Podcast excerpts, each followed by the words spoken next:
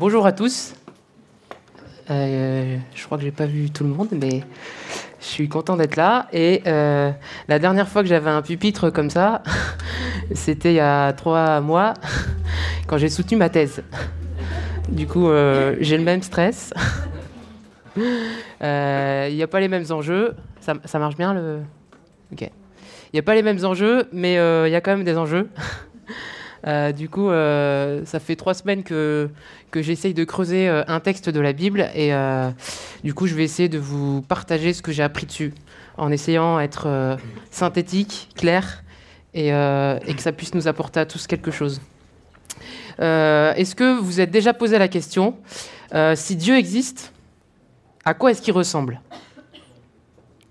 Si Dieu existe, qu'est-ce qu'il attend de moi? Et si Dieu existe, qu'est-ce que ça me change pour moi dans ma vie? Je vais essayer de répondre à ces trois questions humblement. Euh, voilà, c'était pour vous mettre l'eau à la bouche. Euh, est-ce que ça marche? Alors, attendez. Est-ce que tu arrives à connecter le truc? Ah, génial. J'aimerais bien. Ah, voilà, super. Alors, on va, on va, on va regarder un texte dans la Bible dans le prophète Ésaïe. Un prophète, c'est quelqu'un qui parle de la part de Dieu. Et en ce moment, on est dans une série, euh, donc on suit le prophète. Euh, Thierry avait fait une introduction, et puis Steve avait parlé du chapitre 1. Euh, le texte qu'on va, qu'on va regarder aujourd'hui, c'est l'histoire d'une rencontre. C'est la rencontre d'un homme avec Dieu. C'est assez particulier, on a de la chance. Mais on va voir la réaction de cet homme face à Dieu, et les conséquences dans sa vie. Donc rapidement, on a déjà fait un petit peu euh, pour ceux qui étaient là les dernières fois. Ésaïe, donc ça se situe dans l'Ancien Testament, donc c'est la première partie de la Bible. Ésaïe, donc il est marié, il a deux fils, il habite à Jérusalem en moins 700 avant Jésus-Christ. Et puis, euh, et puis finalement, le contexte un petit peu autour, c'est qu'il y a une crise géopolitique c'est-à-dire qu'il y, a des coalitions qui viennent attaquer, Jérusalem va se faire assiéger, il y a, pas mal d'enjeux géopolitiques. Esaïe est bien au courant de ça. Et puis il y a aussi une crise morale et spirituelle parce que Esaïe va voir plusieurs rois et il y a des rois plus ou moins bons. Il y a même un roi qui va jusqu'à aller euh, sacrifier son propre fils sur l'autel. Et c'est quelque chose que Dieu avait formellement interdit. Et donc il a, il a pris ça dans ce qu'il voyait autour de lui. Et euh, donc voilà, il y avait une déchéance aussi morale et spirituelle. Et Steve nous en a parlé la dernière fois, euh, où finalement Isaïe va, venir titiller tout ça en disant Mais voilà, il y a de l'injustice sociale au milieu du peuple. Euh, les chefs, les dirigeants sont, corrompus. Enfin voilà, il y a plein d'éléments comme ça dans le contexte. Donc Isaïe, il est là au milieu. Et donc on va voir le texte d'aujourd'hui. Le but, c'est de comprendre comment Dieu va équiper Isaïe et comment il va l'appeler et l'envoyer. Ce n'est pas forcément chronologique, donc ça, se situe probablement au tout début du ministère du prophète. Donc je vous propose le plan euh, comme ça, donc euh, je vais redire les questions. Si Dieu existe, de quoi à quoi il ressemble?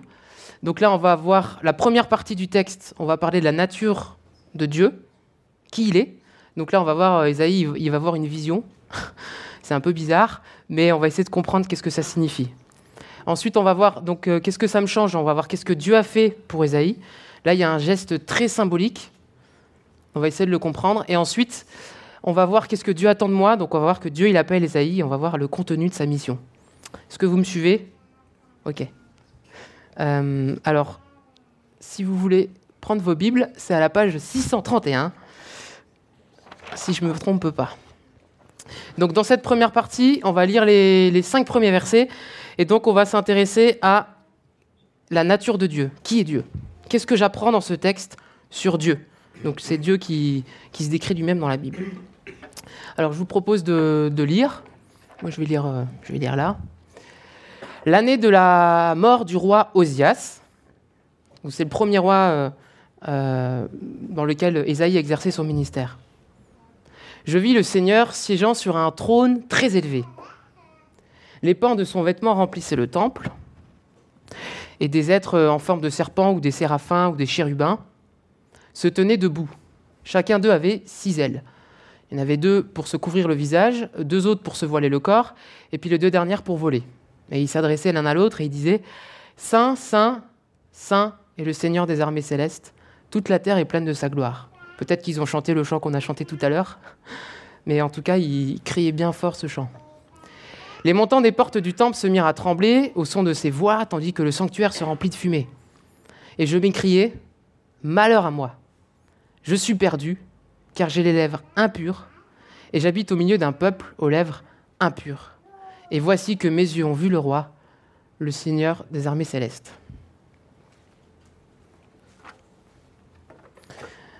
Alors juste quelques explications sur ce qu'on apprend sur, euh, Dieu. Je vous ai mis quelques mots un peu en, en gras.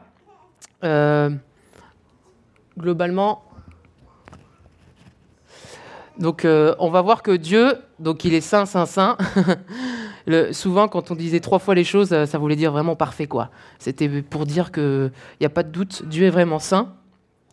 Saint, ça veut dire à part. Ça veut dire que Dieu, il n'est pas comme nous, il est différent de nous. C'est ça que ça veut dire. C'est un être autre qui est parfait.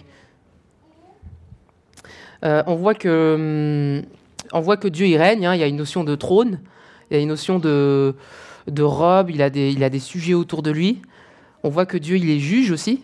Il y a des gens qui sont autour de lui pour juger. Et puis, le, les serpents ailés, c'était un peu des symboles de justice aussi. Ça symbolise un petit peu ça. Et puis, on voit que Dieu est puissant. Il y a tout qui tremble.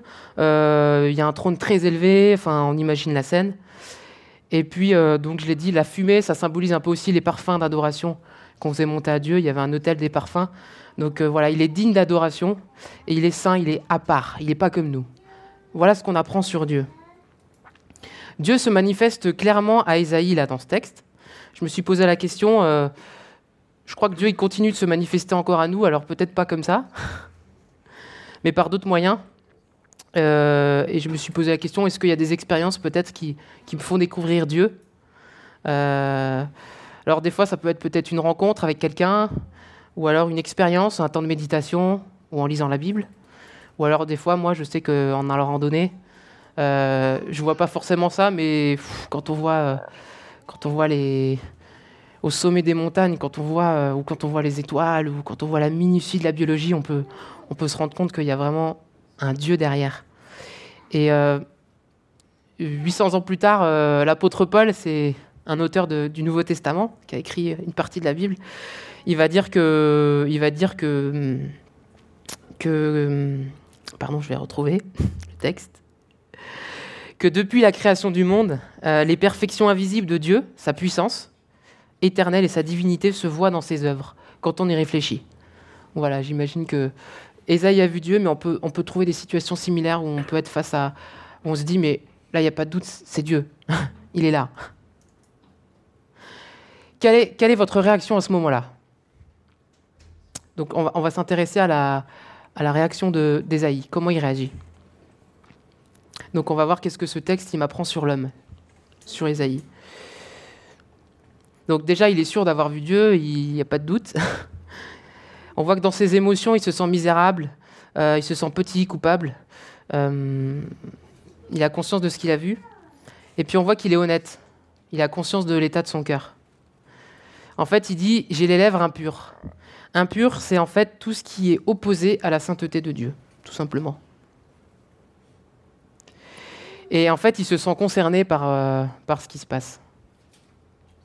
Il s'inclut en fait.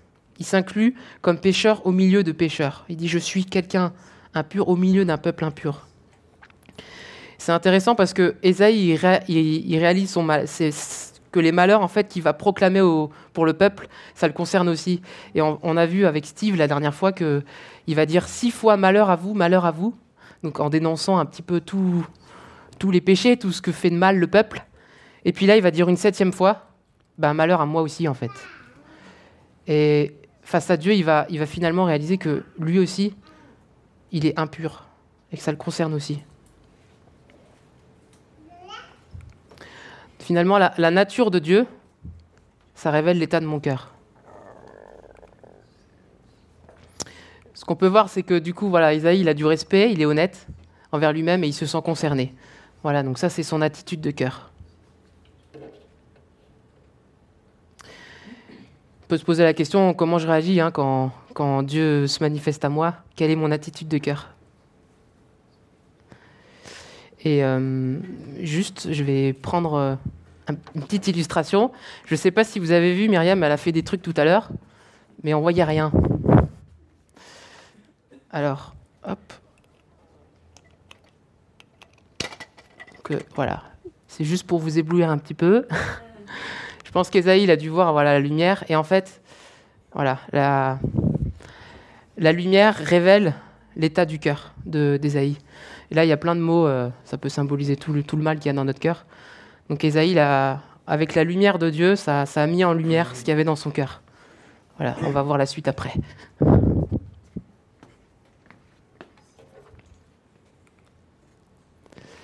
Alors, on va lire la suite du texte. Euh, Est-ce que vous me suivez toujours?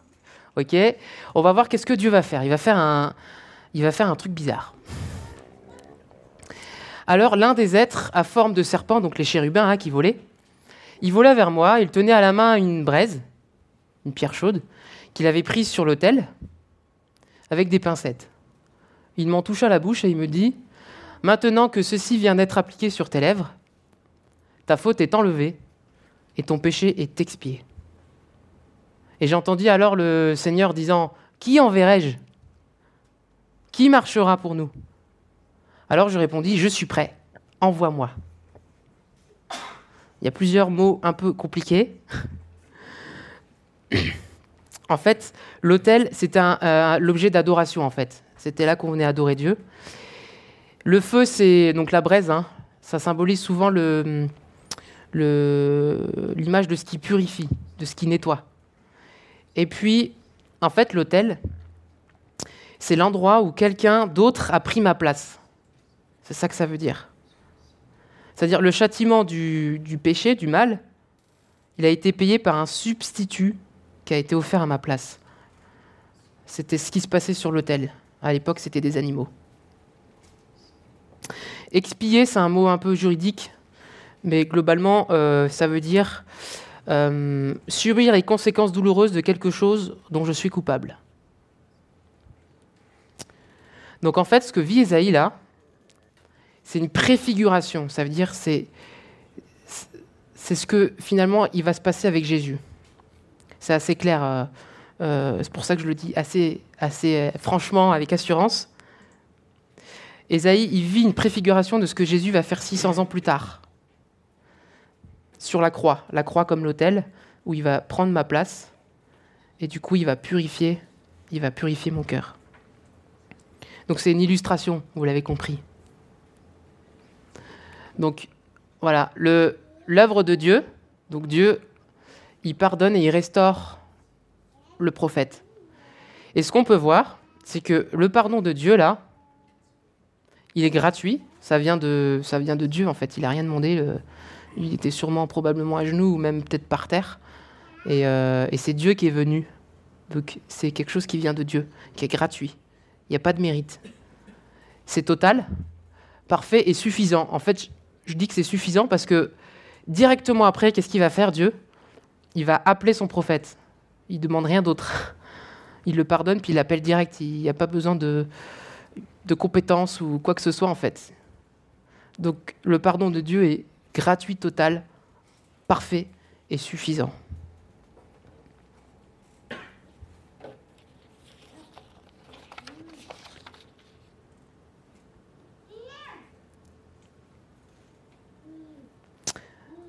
On va voir la réaction de. Donc, je vous l'ai dit, hein, le pardon de Dieu appelle une réponse. hein. Dieu va poser une question ensuite. Qui, qui enverrai-je? Et c'est une question, donc il y a du respect et il laisse la liberté à chacun de répondre. Ésaïe, tout simplement, en fait, on voit qu'il reçoit dans son cœur, et puis il accepte, et puis il répond. Voilà, par la foi. Il va dire Ok, je suis là, envoie-moi. ça a l'air simple, hein, comme ça. Euh, J'aimerais juste qu'on se pense sur la motivation d'Ésaïe. Pour- pourquoi Qu'est-ce qui le motive à répondre, en fait? Parce que je trouve que des fois, c'est pas si simple que ça. Et j'ai l'impression que, en fait, Ésaïe, sa motivation, c'est l'amour. En fait, il a compris que Dieu, il était assez puissant pour le pardonner et pour l'équiper et pour l'envoyer. Finalement, ce qui motive Esaïe, si je devais le résumer, c'est que lui-même, il a vécu l'expérience du pardon, de la régénération de Dieu, qu'il a vécu cette expérience de libération de sa culpabilité. Et c'est comme ça que Dieu va équiper son prophète. Il va lui faire vivre cette expérience de pardon. C'est pour ça qu'Ésaïe peut répondre Ok, envoie-moi. Et moi, du coup, là-dedans, la question qu'on peut se poser, c'est comment je considère le pardon de Dieu dans ma vie? Est-ce que je pense que le pardon de Dieu, il est imparfait? Ou alors inutile? Ou qu'il n'est pas réel? Ou alors qu'il est payant Qu'il faudrait que je, l'achète Que je le mérite Est-ce que je considère que le pardon de Dieu, il est suffisant Total, complet Qu'il n'y a rien de plus? Ésaïe s'est senti coupable, hein, un peu sale, c'est ça que ça veut dire impur, un peu sale devant Dieu. Peut-être que, peut-être que ça, ça peut t'arriver à toi ou tu penses à quelqu'un qui a peut-être ce sentiment dans son cœur. Moi, en tout cas, ça m'arrive souvent. Et on voit que Dieu, lui, vient décharger ce fardeau du prophète. Non pas parce que cette culpabilité, en fait, peu importe si elle est justifiée ou pas, en fait. Ce qu'il veut, c'est lui enlever ce fardeau et lui pardonner. J'ai un petit témoignage, c'est mon témoignage personnel de, mon baptême. Il y, a, des baptêmes qui vont être en vue à la fin du printemps. Euh, en fait, j'avais l'impression d'être assez, j'avais l'impression de pas être assez bon moi pour m'approcher de Dieu. Bon, j'ai pas vu Dieu comme Ésaïe, mais étant en contact avec lui depuis l'enfance, mon père pasteur, j'ai grandi dans l'église, tout ça, j'avais conscience de l'état de mon cœur. Cette étape, je l'avais saisie. J'avais vu ce qu'il y avait dans mon cœur. J'avais vu qu'il était imparfait et qu'il était impuissant devant Dieu. Mais il manquait un truc. Et ce qui s'est passé un, soir, c'est que j'ai réalisé qu'en fait, l'œuvre de pardon de Jésus, elle m'était adressée à moi aussi. Et qu'en fait, c'était suffisant. Il ne me demandait rien d'autre. Il attendait simplement un cœur honnête, sincère, qui accepte que quand Dieu y pardonne, son pardon, il est total, suffisant et parfait. J'ai dit oui dans mon cœur, puis le lendemain, euh, j'ai commencé à préparer le baptême, tout ça. Isaïe, il a fait cette expérience pour lui aussi, il l'a compris. Et du coup, il répond immédiatement à l'appel, en fait. Il a compris qu'il n'y avait pas besoin de plus. Qu'est-ce qui t'empêche euh, aujourd'hui de, dire oui, j'accepte ton pardon, me voici, envoie-moi Alors, est-ce que Myriam, tu peux symboliquement, euh, on, est, dans les symboles, dans, les prophètes, alors euh, on va continuer les symboles. Si ça marche.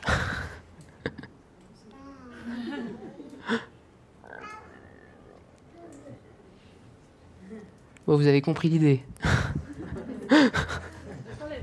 ça s'enlève. Ça met du temps des fois. Hein C'est pas toujours facile. Voilà, Dieu va, après avoir révélé ce qu'il y avait au fond du cœur, il va nettoyer le cœur du prophète. Alors, on va voir la troisième partie. Ça va, vous êtes toujours là? Ouais Ok. Euh, en fait, la troisième partie, c'est pas très compliqué. Euh, pardon, je vais regarder. C'est un peu un résumé des deux premières qu'on vient de voir. Parce qu'on va voir le contenu de la mission du prophète. Et finalement, ce que Dieu va demander au prophète, c'est de témoigner ce qu'il vient de vivre dans son propre cœur, dans sa vie. Vous allez comprendre. Alors, je vous propose de lire. J'ai séparé en trois parce qu'il y a un peu trois idées là-dedans. Le Seigneur me dit, donc voilà, Dieu a fait le geste, tout ça, il, est purifié, envoie-moi, ok j'y vais. Direct, il lui donne sa mission. Le Seigneur me dit, va et dis à ce peuple, vous aurez beau entendre, vous ne comprendrez pas. Oui, vous aurez beau voir, mais vous, vous n'appréhendrez rien. Rien. Rends ce peuple insensible, ferme-lui les oreilles, bouche-lui les yeux, pour qu'il ne voie pas de ses yeux, qu'il n'entende pas de ses oreilles, et qu'il ne comprenne pas, qu'il ne revienne pas à moi afin de ne pas être guéri. Je demandai alors euh, Jusqu'à quand, Seigneur?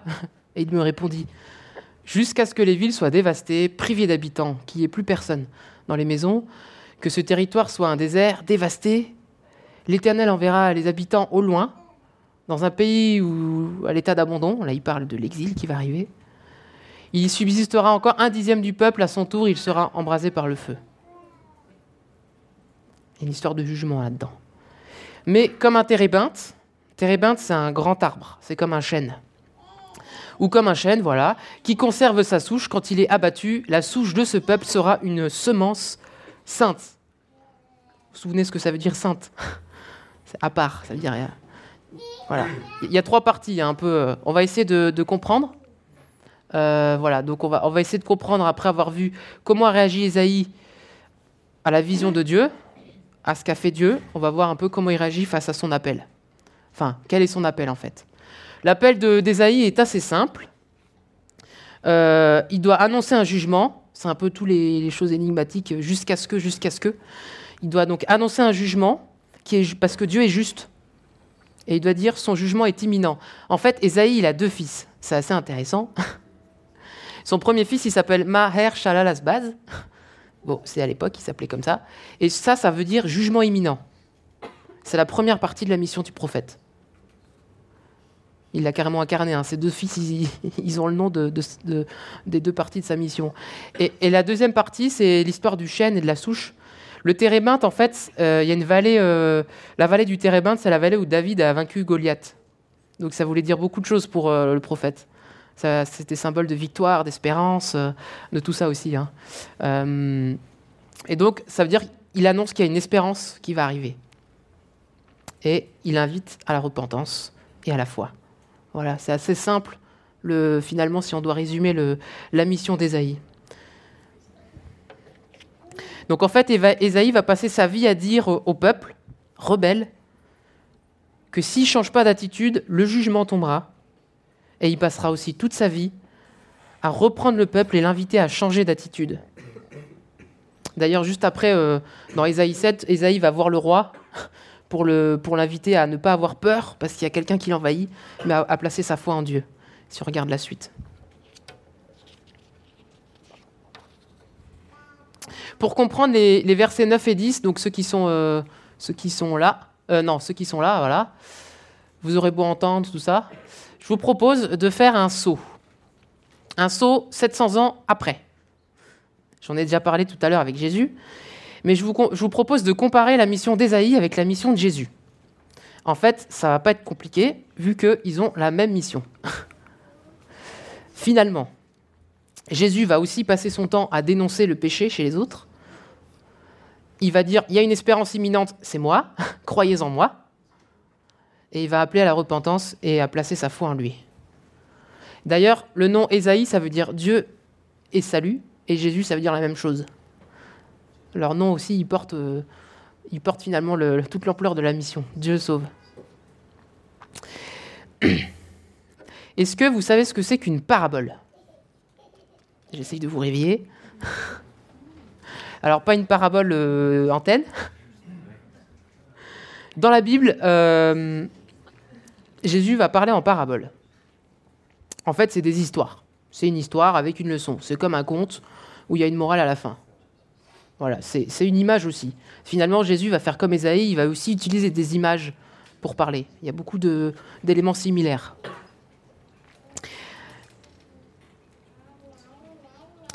Et à un moment, Jésus, comme Esaïe aussi, il va avoir de l'opposition dans son ministère. Il appelle les gens à la repentance et les gens vont s'opposer. Et là, il va changer de stratégie et il va utiliser les paraboles, les histoires. Et au moment de sa première histoire, sa première parabole, les disciples, ils vont lui dire Mais, mais on comprend rien. Pourquoi tu parles en parabole? Pourquoi? Vous allez voir le lien. En fait, Jésus va dire Je parle en parabole pour que, s'accomplisse cette prophétie d'Ésaïe. Vous entendrez de vos oreilles et vous ne comprendrez point. Vous regarderez de vos yeux et vous ne verrez point, car le cœur de ce peuple est devenu insensible. Mais heureux sont vos yeux parce qu'ils voient et vos oreilles parce qu'ils entendent. Au moment où Jésus utilise une image, une parabole, il va citer ce texte d'Ésaïe. Pourquoi Jésus parle en parabole? J'essaie de réfléchir. Pourquoi C'est certaines raisons, il y en a sûrement d'autres. Mais c'est que les paraboles sont l'expression de la souveraineté de Dieu, c'est-à-dire il connaît les cœurs à l'avance. Elles sont aussi la manifestation de sa justice, parce qu'en fait, il va transmettre toujours le, message avec vérité, ce message de jugement et d'espérance. Et pour ceux qui ne veulent pas l'entendre, c'est une, une, simple belle histoire. Et pour ceux qui veulent l'entendre, ils vont être interpellés dans leur cœur. Mais il reste juste. Et puis, c'est plein d'amour. C'est un peu comme la pincette, hein, la parabole la pincette qu'on a vue euh, dans le texte, hein, euh, où le chérubin prend la pincette, ça, montre toute l'attention que Dieu a. Il, est, attentionné, il fait attention. Et la parabole, ça révèle que Dieu il fait attention et il veut, veut pas nous brusquer. Et, il, va, essayer de, de, nous changer, mais de manière euh, avec plein de miséricorde. Et en fait, les paraboles, elles interrogent notre cœur, notre attitude de cœur. En fait, elles vont sélectionner et elles vont nous faire évoluer naturellement, avec amour, respect et justesse, à toutes les personnes qui les entendent, qui, finalement auraient peut-être été opaques à, des arguments rationnels, ou qui sont pleins de colère, ou il va, par des histoires, il va, il va, il va toucher le cœur du problème. C'est l'attitude de cœur.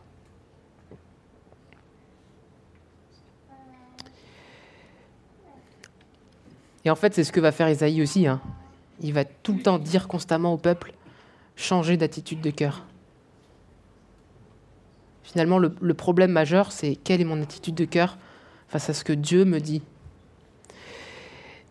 On va essayer de, comprendre, j'ai bientôt fini, hein, de comprendre qu'est-ce qui différencie Isaïe du peuple, le peuple qui est rebelle, qui est parti en exil, tout ça. Qu'est-ce qui différencie les disciples des pharisiens. Les pharisiens, c'était les chefs religieux qui étaient opposés à ce que disait Jésus.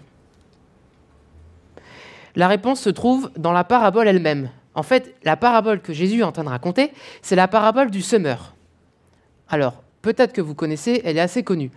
Je vais faire simple. Globalement, il y a quelqu'un qui sème, c'est Dieu. Il sème des graines, c'est sa parole. Et il y a deux terrains différents. Les terrains, c'est nos cœurs.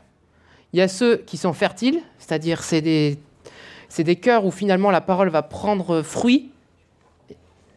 Et il y a des terres où euh, finalement euh, ils vont pas pousser. Bon, c'est assez simple comme image. Je vous ai mis épais parce qu'en fait, dans le texte original, quand il y a écrit rend insensible ce peuple, en fait, ça veut dire rend épais ou épaissi ou engraisse. Comme si euh, il y a une histoire de, rendre opaque. que si le cœur est opaque, en fait, il laisse pas passer la lumière. Et là, la différence, vous voyez le deuxième personnage? En fait, il y en a un où, je vous donne les secrets qu'il y a derrière. Il y a une feuille épaisse et l'autre, il a une feuille calque.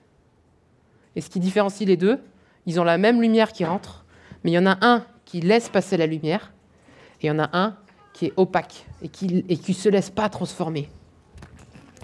Et globalement, qu'est-ce qui fait la différence entre les deux? Le cœur qui, finalement écoute et, porte du fruit, c'est celui qui écoute et comprend. C'est celui qui a un cœur pur. Pur, ça veut dire sans partage, qui est entier. C'est celui qui persévère. Ça vous rappelle quelqu'un? Un, peu avant aussi, il va dire heureux ceux qui ont le cœur pur. Hein. Comme je l'ai dit, c'est ceux qui ont un cœur sans partage. C'est pas ceux qui sont parfaits, mais c'est ceux qui sont honnêtes dans leur cœur face aux vérités de Dieu. La question qu'on peut se poser, c'est qu'est-ce qui engraisse mon cœur? Qu'est-ce qui le rend épais et opaque? Qu'est-ce qui l'empêche de, briller, en fait?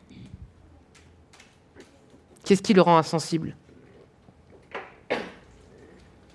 Comment je réagis aux vérités de, la parole de Dieu? Euh, Myriam, est-ce que tu veux bien mettre... Dernière étape du tableau. Donc pendant qu'elle fait, euh, qu'elle fait des petits dessins, on va conclure.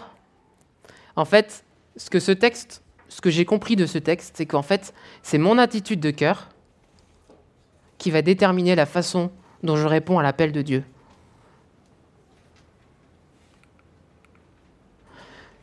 Si je résume ce qu'on a vu, on a vu que Dieu, était saint, glorieux, parfait, que son pardon était gratuit, total et suffisant.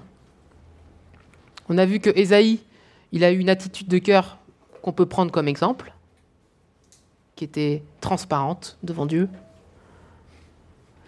Et puis on a vu que l'appel d'Ésaïe était simple, hein, c'était un jugement, il y a une espérance, et puis l'appel à la repentance et à croire et à placer notre foi en Jésus. Voilà, en gros, il y a des couleurs. Donc du coup, euh, c'est les fruits un petit peu que qu'on porte. Je reviendrai un peu à la fin dessus.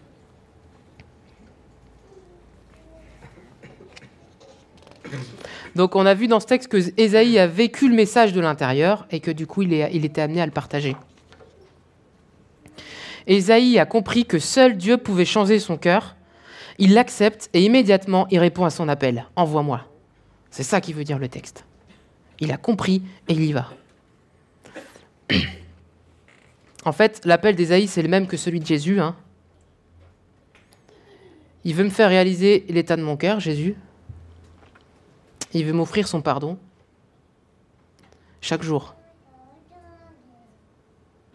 Et je suis appelé comme Ésaïe ou comme les disciples, ou comme Pierre à un moment, hein, un disciple de Jésus. Je ne sais pas si ceux qui connaissent l'histoire, ils vivent un miracle, il y a une pêche miraculeuse. Et puis, euh, et puis Pierre, alors il n'a pas vu une vision, mais il a réalisé que en fait cet homme c'était Jésus. Il a dit mais malheur à moi. Il s'est jeté aux pieds de Jésus comme Ésaïe. Et, Jésus a fait la même chose. Il a dit mais viens. Est-ce que tu veux venir? Suis-moi, moi je vais te transformer. Et Pierre a suivi. C'est un peu la même histoire. Je suis appelé donc à recevoir avec foi son pardon et à croire qu'il est suffisant et aussi à m'appuyer simplement sur Dieu, sur son amour, sur sa puissance, pour répondre moi aussi à son appel. Parce que la puissance qu'il a déversée, enfin qu'il utilise pour me pardonner, c'est la même puissance qu'il utilise pour m'équiper en fait. Pour la suite. L'enjeu, je sais pas de savoir si j'ai des dons, si j'ai des compétences, euh, si c'est nécessaire de servir Dieu, si, si je suis capable ou pas capable. Il n'y a jamais de question de capacité, de compétence, de, quoi que ce soit dans ces textes. L'enjeu, c'est de savoir quelle est mon attitude de cœur. Est-ce que j'accepte avec foi que le pardon de Dieu, il est complet, qu'il est total, qu'il est suffisant, qu'il n'y a pas besoin d'autre chose? Ou est-ce que je pense qu'il y a des choses que Dieu ne peut pas pardonner, qu'il ne peut pas nettoyer Ou est-ce que je pense qu'il y a des choses que Dieu ne pourra, il pourra jamais m'aider et que je dois rester dans, avec mon fardeau et me traîner Avec ces mots qui sont là et qui m'alourdissent Dieu, il n'attend pas de moi des compétences, mais il attend une obéissance par la foi. Alors je vais finir un petit exemple, une autre illustration, mais ça rejoint celle-ci. Est-ce que vous connaissez les prismes? Alors ceux qui sont peut-être au lycée, vous savez, c'est des trucs pyramidales comme ça, là, un peu transparent, c'est un matériau spécial. Et on dit que ça fait, ça réfringe la lumière. Ça réfracte la lumière. En gros, il y a, de la lumière qui passe dedans, et en fait, après, on voit toutes les couleurs qui sont dans la lumière. Peut-être les physiciens, ça leur parle. Mais c'est assez, fou. Je voulais en avoir un, mais je l'ai commandé, mais il n'est pas arrivé. tant pis. Je vous ai mis une photo. Et en fait, c'est un petit peu ça l'idée. C'est qu'il y, a la, y a la lumière qui vient dans notre cœur. Ça, c'est la graine. C'est la parole de Dieu. Il va venir mettre la lumière sur notre cœur. Et en fonction du matériau, là, si je mets une pierre, il n'y a rien qui se passe. Si je mets euh, la même forme, tout pareil, mais que c'est une pierre opaque, eh ben, il n'y a rien qui se passe. Et selon mon attitude de cœur, donc c'est le terreau, eh ben, je, vais, refléter, je vais refléter tous les fruits que Dieu, y, que Dieu enfin voilà, les projets de bonheur dont, euh, dont parlait Baptiste. Voilà, donc mon attitude de cœur, elle conditionne ma réponse. Comme j'aime bien être synthétique, on a vu que la nature de Dieu a révélé mon cœur que le pardon de Dieu était complet et suffisant, gratuit, que le pardon de Dieu m'invitait à une réponse, et que cette réponse dépendait de mon attitude de cœur. Quelle est mon attitude de cœur face aux vérités de la parole de Dieu? Alors peut-être tu te dis je me sens pas coupable ou j'ai pas besoin de Dieu ou je suis bien comme je suis. ou ce qu'a vécu Ésaïe, ou ce que vivent les chrétiens, c'est bien pour eux, mais ça ne me concerne pas. J'ai juste deux questions. Première, c'est est-ce que tu connais réellement Dieu? Tel qu'il est. Ou est-ce que tu connais une image de Dieu? Avec des préjugés ou avec, euh, des mauvais sentiments ou avec de l'orgueil ou avec, de, avec un, un cœur qui n'est pas honnête finalement? Et la deuxième question, c'est avec quelle attitude de cœur tu t'approches de Dieu? Et si dans ton cœur, tu as déjà accepté euh, le pardon de Dieu, enfin moi c'est le cas, comment ce texte peut me, me parler en fait ben, En fait, quand Dieu me parle, quand je parle avec un frère, quand je lis la Bible, quand, je me balade, quand ma conscience me travaille, c'est pas une vision, mais Dieu il parle de plein de manières, on l'a vu. Des fois, c'est même euh, Myriam, ma femme, c'est un miroir. Alors, euh, on s'en prend plein la poire et on se dit Ah ouais, d'accord, il est comme ça mon cœur. Quand Dieu me parle.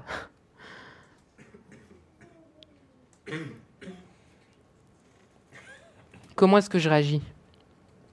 Est-ce que je suis honnête? Est-ce que je me sens concerné, comme Esaïe? Est-ce que je suis pragmatique, que je mette en application ou je reste dans la théorie?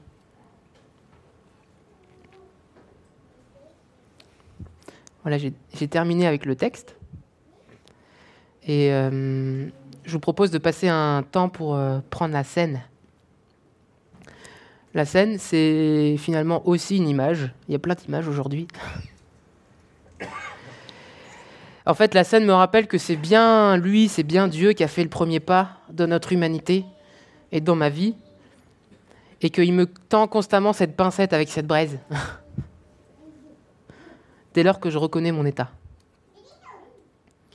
La scène, c'est le symbole et l'occasion de dire avec un geste que je crois au pardon de Dieu et que je crois qu'il est suffisant et qu'il est capable de pardonner tout ce qu'il y a dans mon cœur et qu'il attend rien d'autre de moi.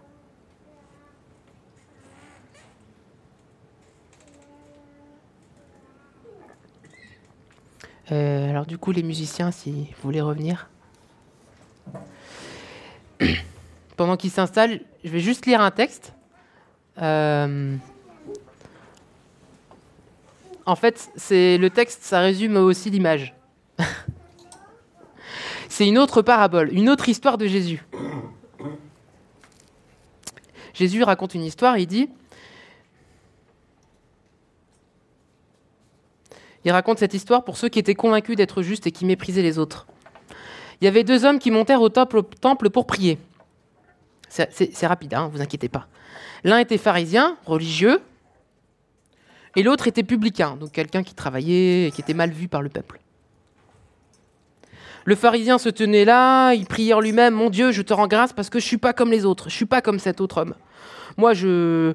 je cet homme, il est voleur, il est injuste, il est adultère, alors que moi, moi, je jeûne deux fois par semaine, euh, je verse le dixième de tout ce que je gagne, voilà, je donne des sous. Le publicain, lui, il se tenait à côté, il se frappait la poitrine et il disait, ça va vous rappeler quelqu'un, Mon Dieu, prends pitié du pécheur que je suis.